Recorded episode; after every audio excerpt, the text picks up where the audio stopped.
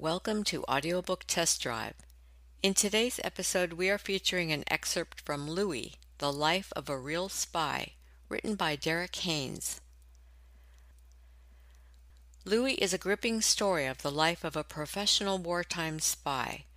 From his boyhood education in Egypt in the early 1900s, he was being prepared to serve in the newly formed British Secret Service Bureau on the orders of Abbas il Hilmi, the Khedive of Egypt and Sudan, as part of a secret arrangement with the British government to supply young operatives for the newly formed bureau. In his early teens, he is separated from his foster mother to make the dangerous journey to England in the middle of the First World War to complete his education and training as a British wartime spy. From Dulwich College through Oxford University, he is meticulously prepared for his life as a British undercover war operative. From his first dangerous mission in Port Said through to his last in South Africa in the 1960s, Louis is the story of a professional chameleon who survived wars and conflicts on his instincts, cunning, and ruthlessness. Louis was a quiet, heroic man who lived an extraordinary life, a life of service that should never be forgotten. And now for your listening pleasure, an excerpt from Louis. Chapter 1 Dying Time Hospital smell. Antiseptic. Bleach. Fresh paint. Bandages. Chemicals and death. In an intensive care ward, it is worse. Cleaner. More antiseptic. More death. Catheters pushed painfully into collapsed veins in the back of dying hands. Tubes, machines, oscilloscopes, beeps, monitors, syringes, nurses with false smiles, giving false hope. For an old man, there was little hope of leaving, being catheterized, wired, tubed, needled, monitored, tired and unable to move from his uncomfortable deathbed, he knew his time had come. He only had to wait patiently. His face did not look like the face of a dying man. His portly physique puffed his face just enough to avoid wrinkles, and his bald head shined as it always had. His hair, in a ring from ear to ear at the back of his head, was still dark, even if touched now with a little grey. His thick black moustache was still black and luxuriant, though. He wondered how long it had been since he had trimmed it. Every three days was his routine, but he didn't have a mirror to check if it needed trimming. An olive complexion hides age well. Although covered by a sheet and light blanket, his pot belly stomach was still very noticeable. He had never tried to lose it, as it was a sign of wealth and well-being for him. Unlike other patients in this intensive care ward, he looked very alive.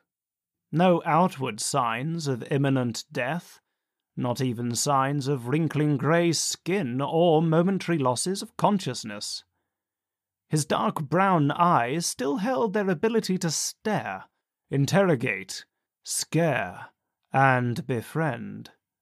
His smile did not work, but then again, it never really had since his childhood.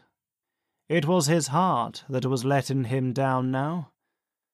Until two days ago, it had worked as it always had overtime, keeping his portly frame alive as he pushed it to its limit, as he had always done. One sharp pain in his chest and a rapid loss of consciousness had signalled his impending demise, however. His wife and neighbours acted fast and called an ambulance that had also reacted quickly. He was thinking now, though, that it probably would have been better if no one had acted so fast. What was the point in prolonging the inevitable?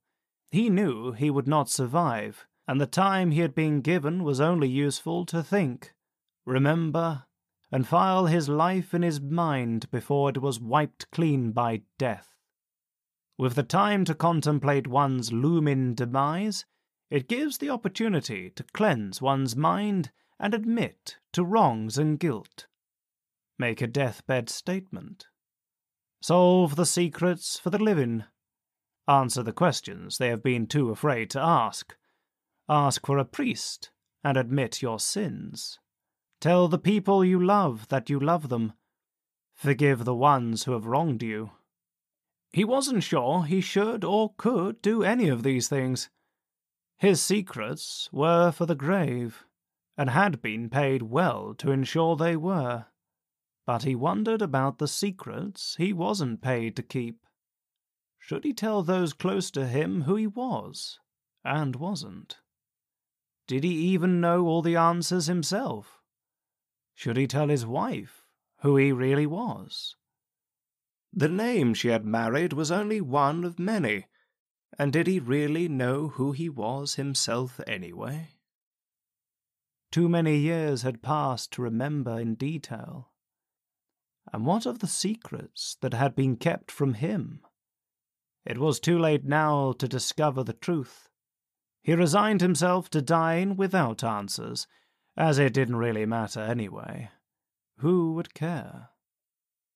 He remembered that he had always liked to believe he was born in 1899, although there was no certificate to prove or disprove it. He had never been sure of the day and month, but in his own mind he had made his birthday the first of April, when he was in his teens, but didn't know at the time that this was a foolish day to choose. He wondered what information his wife had given the hospital, or which certificates, passports, or ID papers she may have supplied. Who did they think he was? His ability to speak was rapidly starting to desert him, so he thought it would be too difficult to ask a nurse and start a long conversation. He was comforted, though, after seeing his chart when the nurses took his temperature and blood pressure. The name was correct, at least. It was the name that said he was born in England in 1902, not Cairo in 1904. When he arrived in 1962, he had tried to ensure all his records matched his immigrant identity and hoped that his employers had done the same. But he knew there was no guarantee. Not that it really mattered now, he was dying. He thought about his gravestone, 1902 to 1973. So, he would die at 71 years old in a place a long way from his past the past. He knew who his father was, but had never met him. He didn't know who his real mother was, he only knew his adopted mother. He tried to remember the last time he had seen her. It was during the First War, so it must have been around 1916 in Cairo. He tried to picture her face. As hard as he tried, he couldn't any more. He tried to remember his friends. There were many, many people he had known through his life, but few he could call friends, and few of them were alive anyway.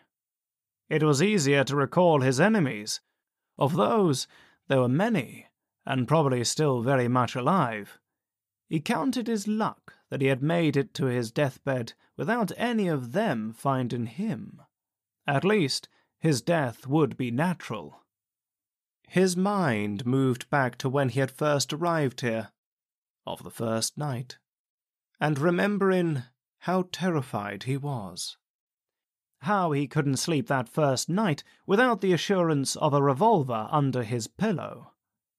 He had always fallen asleep with the comforting metallic smell of his revolver near his nostrils. There were no weapons now. No enemies to fear, hopefully. It was the first night of his new life in May of 1962, with a new identity, a new country, and new lies and new reasons to live out his life, and new people to convince. Secrets. It now seemed they were so easy to keep, not long until they were buried with him. He thought of his wife coming daily and sitting quietly with him for two hours exactly. She was always one for routines. Were there any secrets she should know? That he had killed? Stolen? Betrayed? And lied for most of his life? No. His books? Maybe. Father? No. Mother? Maybe. He felt she deserved something more for her loyalty, respect, and discretion.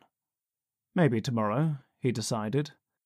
For now, he felt very tired. We hope you enjoyed listening to this excerpt from Louis. If you would like to hear the entire audiobook, it can be purchased at Amazon.com, Audible.com, and iTunes.com.